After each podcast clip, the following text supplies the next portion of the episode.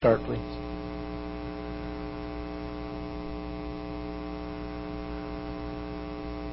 Hello, everybody. Welcome once again as we continue on in our series called Radical Living. Um, we uh, we started this last week, and really this uh, uh, this idea sort of uh, came out of one of the verses in the Beatitudes we did, where we talked about hungering and thirsting uh, for righteousness. And, and I said that, that probably the best way we do that is by, by living, by doing the next right thing. And I've, I've sort of given that as my definition of what radical living looks like. And um, Peter, in 1 Peter, it, kind of gives us a lot of ideas and a lot of thoughts on what that sort of life looks like, what, what that kind of living looks like. And, and so our, we're, we're going to work through 1 Peter together um, over the next few weeks, parts of it, obviously not all of it. And, and sort of the foundational verse out of that series of, of uh, scriptures is 1 Peter 2.12 that says, Live such good lives among the pagans, and I'd, I'd rather have the word pre-Christians there, that though they accuse you of doing wrong, they may see your good deeds and glorify God on the day that He visits us. That's kind of the foundational verse. Now I know I messed them up upstairs because I came here without a bullet and I didn't do the scripture reading. I'm sorry. So uh, wherever you're going to catch up to me, you're going to catch up to me. Um, this idea of radical living is supposed to not only impact us and change us, but but according to Peter, it's to impact the the people around us, the, the people who don't know Jesus yet. Uh, that that that's that word that's been sort of translated there, pagans. It's it's and uh, the word has a, a, worse impact now than it did a couple thousand years ago. Um, and so, uh, you know, the concept is people who don't yet know Jesus. Um, as we live out a radical life, uh, it, it's to impact them as well for uh, and and hopefully give us opportunities to tell people about Jesus. And now, radical though, uh, and I, I want to make sure we're on the same page, it just means not what the culture expects. That the life that God calls us to is far different from what the culture sort of experiences nowadays. So, so you know, I'm not talking about uh, um, uh, when I say radical, you know, where we we're out breaking laws or anything. I mean, I, I don't know what your version of radical is. I'm just talking about living this thing out in a way that makes a difference for the kingdom of God. That's, that's what we're talking about when we talk about radical living. Um, uh, 1 Peter 2, 9 and 10 is what I really want to talk about today. And it was our scripture reading for last week, but uh, this week uh, it, it goes like this. But you, Peter says, are a chosen people, a royal priesthood, a holy nation, a people belonging to God, that you may declare the praises of Him who called you out of darkness into his wonderful light. Once you were not a people, but now you are the people of God. Once you had not received mercy, but now you have received mercy. And I want to cover uh, today five uh, ideas uh, or concepts that I think Peter gives us um, in that message, and uh, that I think are very important in regards to uh, living a radical life. Things that you need to know about uh, the way God sees you and the plans that God has for you and the purpose that God has for you in order to live this thing out. So the first one is this, very important. You need to know this, that God picked you. God picked you. 1 Peter 2 9, it says, You are a chosen people. God picked you. He picked you to be on His team because He wants you on His team. Because you have value. Because you matter because you count, because you're an asset to his team. Um, and, and you need to know that you weren't like the only one left in order to be picked. He, he, he would have picked you first. Uh, you know, so sometimes I talk about this, and I, I know that some people had some very painful team picking experiences when they were younger. Probably everybody did, depending on your age, you know. And I can remember being too young for the group and getting picked last and feeling, you know, uh, and and you need to know that that uh, he picked you and he picked you because he wanted you, not because he settled for you. He wanted you on his team because of all that you bring, all the things that he created in you. He picked you, and and so you have to know that. And the reason why it's so important to know that in life is because when you know And when you settle in the concept that God has picked you, that He's chosen you, that He's accepted you, then, then often we can let go of some of the struggle that we have in trying to be accepted. Because people spend a lot, uh, an inordinate amount of time, trying to feel accepted and to fit in. And, and we'll make compromises that we wouldn't normally make. We'll, just to, just to be a, a part of a group. Um, we'll, we'll do things that we might not otherwise do just so we feel like we belong. And see, once we know that we've been chosen and accepted and picked by God, um, we're not as susceptible to making bad decisions in order to feel like we fit into something. And I, I know, you know, when we're younger, we, we often call that peer pressure. Uh, and we, we see it impacting young people all the time. But I don't really think it changes much. We look at it a little differently. Maybe we get a little settled, but you know, a lot of times people are driven to be accepted into a certain group, and it impacts the cars that they choose and the and the clothes that they wear and, and all these other things. And and when you could be far more settled in who you are and and maybe uh, not sort of feel pressured to try and belong in that way. And so, so you have to know how important it is that you are a chosen people, that God picked you, that He's, He's picked you. I mean, it's, a, it's one of those life changing things when you can grab a hold of it. Uh, you know, if you, if you just lose yourself in that, well, He did it for everybody, no, He did it for you. The cross was all about you. He'd have done it just for you. That's how valuable you are. That's, that's, that's how He sees you. That's the value you have. And you have to begin to um, let that settle on you because most of us have had that sort of concept beaten out of us over time and life. And so it's very important to grab a hold that of that idea that he chose you for his team and that, that it's the most amazing team in the universe. You ever you know you know see this this this life um, being a Christian uh, the good news the, the the deal that we got is absolutely the most amazing deal in the universe. There's nothing like it. There's nothing like it. There's nothing like grace. There's nothing like this, this deal that comes and says, you, you know, we've messed up. We get it. Yeah, we have. We've all sinned. We've all done things we should have done. Things have been done to us. And here comes God, the creator of it all. Everything. And, and He so wants relationship with us that, that He comes fully man, fully God, Jesus Christ, lives a perfect life among us, and then at the time of his choosing, goes to the cross and gives it all up for us to pay for that mess, defeats death, is resurrected, seen by lots of people, and has made a way for us to have eternal life. There's no deal like it. No one off. There's no, there's no, there's nothing better. And that's the team he's picked you for. And you've got to let that settle on you. There's nothing like it.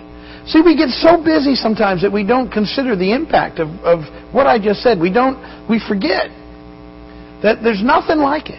It's the, it's the best deal there is. It's the most important thing there is.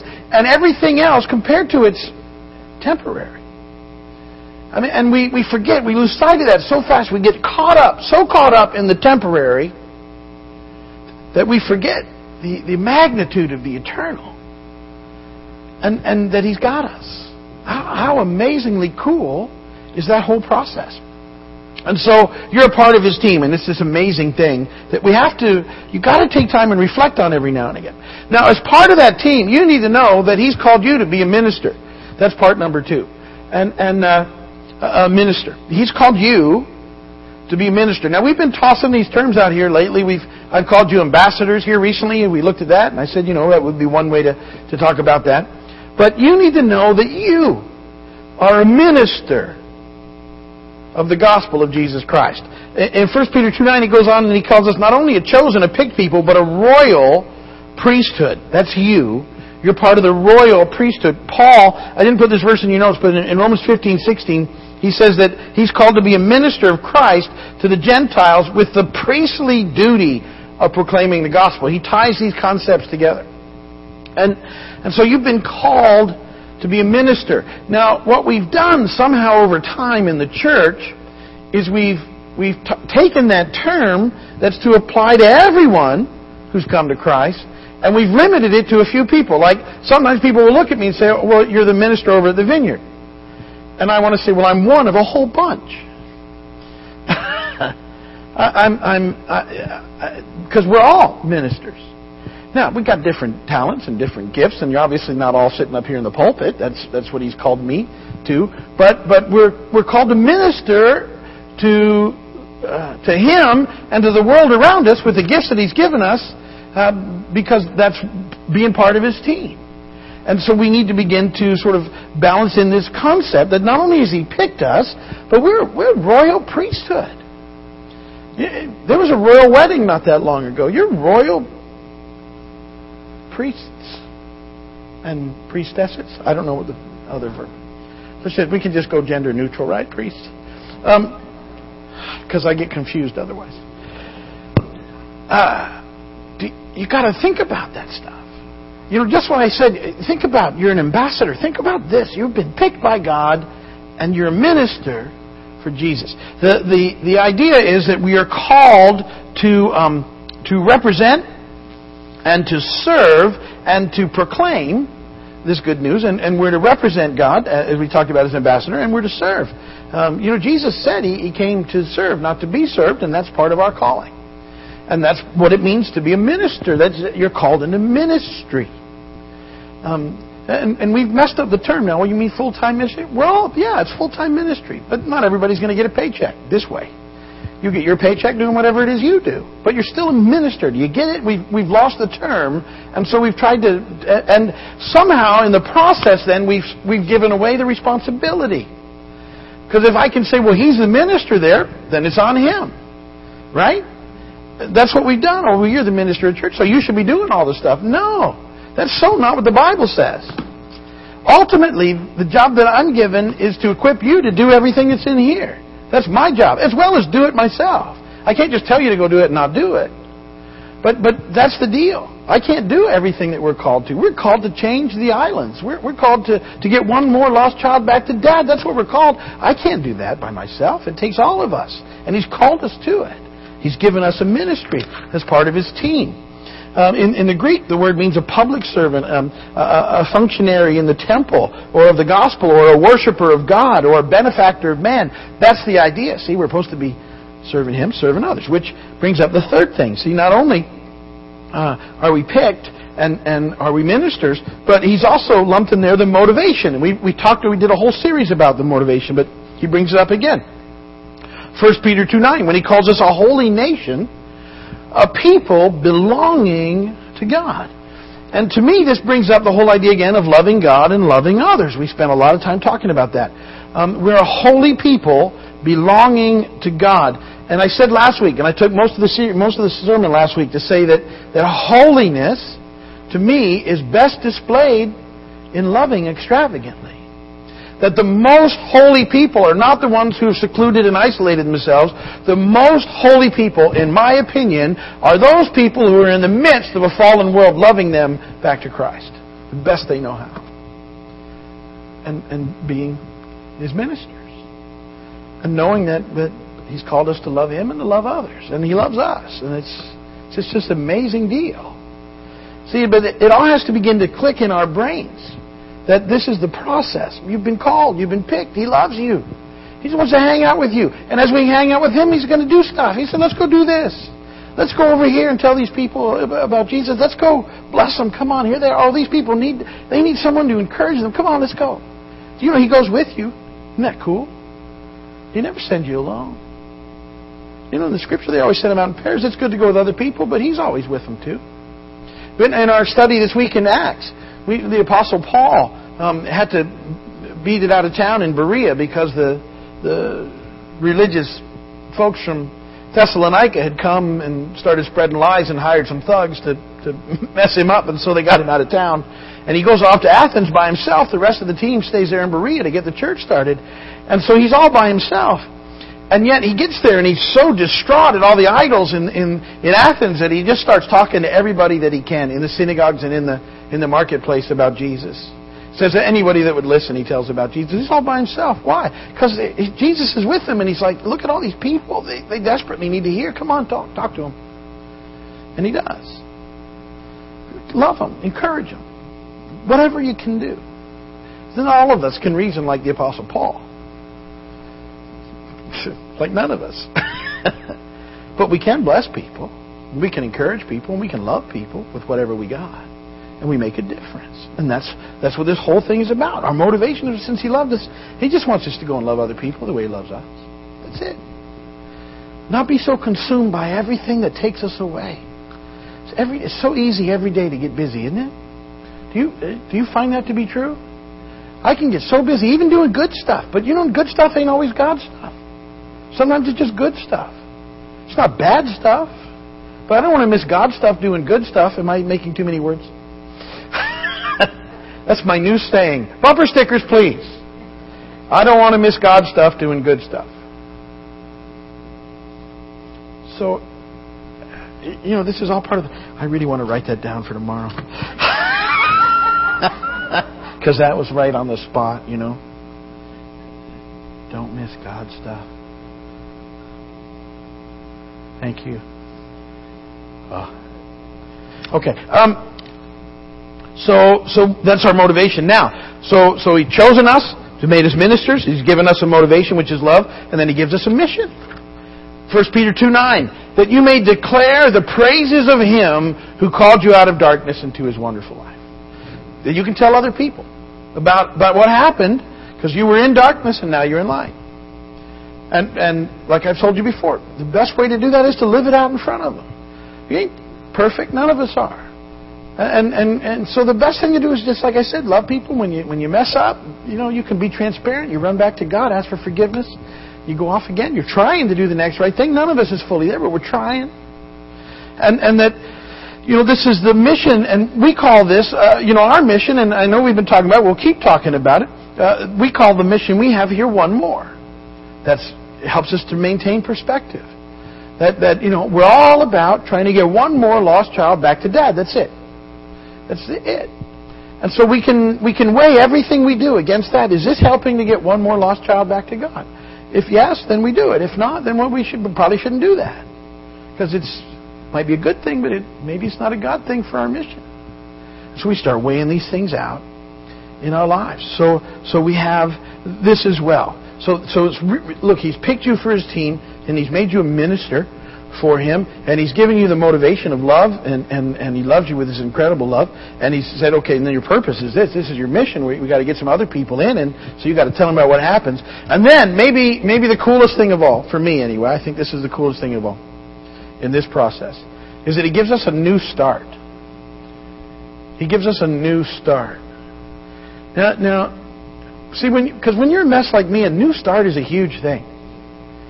Um, and when you've messed up as bad as I've messed up in my life, a new, I, I remember the very first time when I was a new Christian, and and uh, so just last week, no, um, 1985. I can remember giving my life to Jesus, and then six or eight weeks later, we there was this thing out on an island down here, um, and and I was a new Christian, and uh, the church was going. I'll go. And, and I was sitting out there on this island around a fire, and, the, and it was at night, you know, campfire, and the stars were out. And all of a sudden, I got this amazing revelation that I got a brand new start. And all the mess I'd been carrying, not, you know, I've still got mess, but, but this thing lifted, all the lies that I'd, you ever did? I don't know if you were like me, but I had a whole cadre of lies floating around that I was trying to remember all the time. Who I said to what and what situation because of the life I was living, it sort of lent itself to making up as many stories as you could, and and and all of a sudden, man, it was like, hey, you got a brand new start.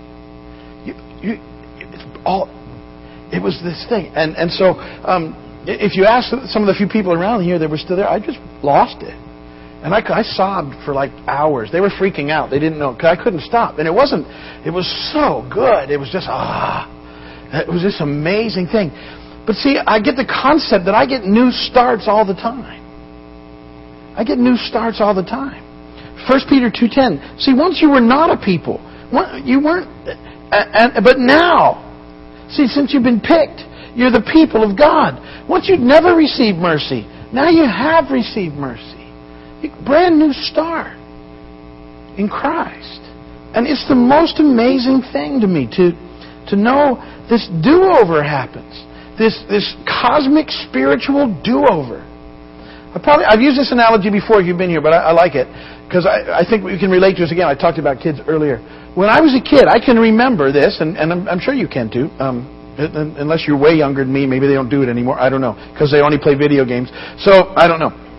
But we played all these outside games, you know, tag and hide, and and and when a game started, if you got out right in the beginning of the game and you knew it was going to be a long game, you'd immediately ask for a do-over. Anybody with me? I need a do-over. And the wild thing is, they'd always give you one. Okay, yeah, sure, do-over. And then you so you're back in the game. Anybody, can you relate to that? That's what happens. And I think all the time, God, I need a do-over. And He goes, okay, do-over. Yes. how, how amazing is that? That this is the God that we serve. That He's with us and for us and He loves us. And so, see, this, this concept is, is that, that, that we, this is where we understand the radical life in that we live. Because it's not even about us anymore. It's about Him and He takes care of us. And, and, and it, life is so much bigger than we, we tend to make it. And, and we get so consumed in this little narrow thing that we think life is, and it's so much bigger. And, and we never find life in here. When we're trying to make life work and find life for ourselves, we never do. It's only when you go, well, that doesn't work.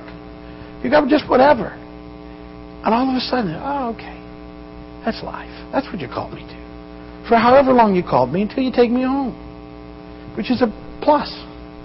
And, and so this is the, the thing that we have happening. So that's the picture of a radical life. He's picked us, He's called us to be His ministers, He's loved us, and He's motivated us by that love for holy living. He's included us in His mission to seek and save what was lost, and He did it all by giving us a brand new start, and pretty much giving us a new start every day. And, and see, that's kind of a foundational piece of this radical life and something I want you to think about in the in the days ahead. Take those with you. Think about those things and how they all fit together. Amen. Amen. If you're watching my video, thank you for watching, and uh, we love you guys. If you need anything, call us, write us, whatever you need. We'll see what we can do to help. But uh, we're going to close with prayer here and uh, call it a day.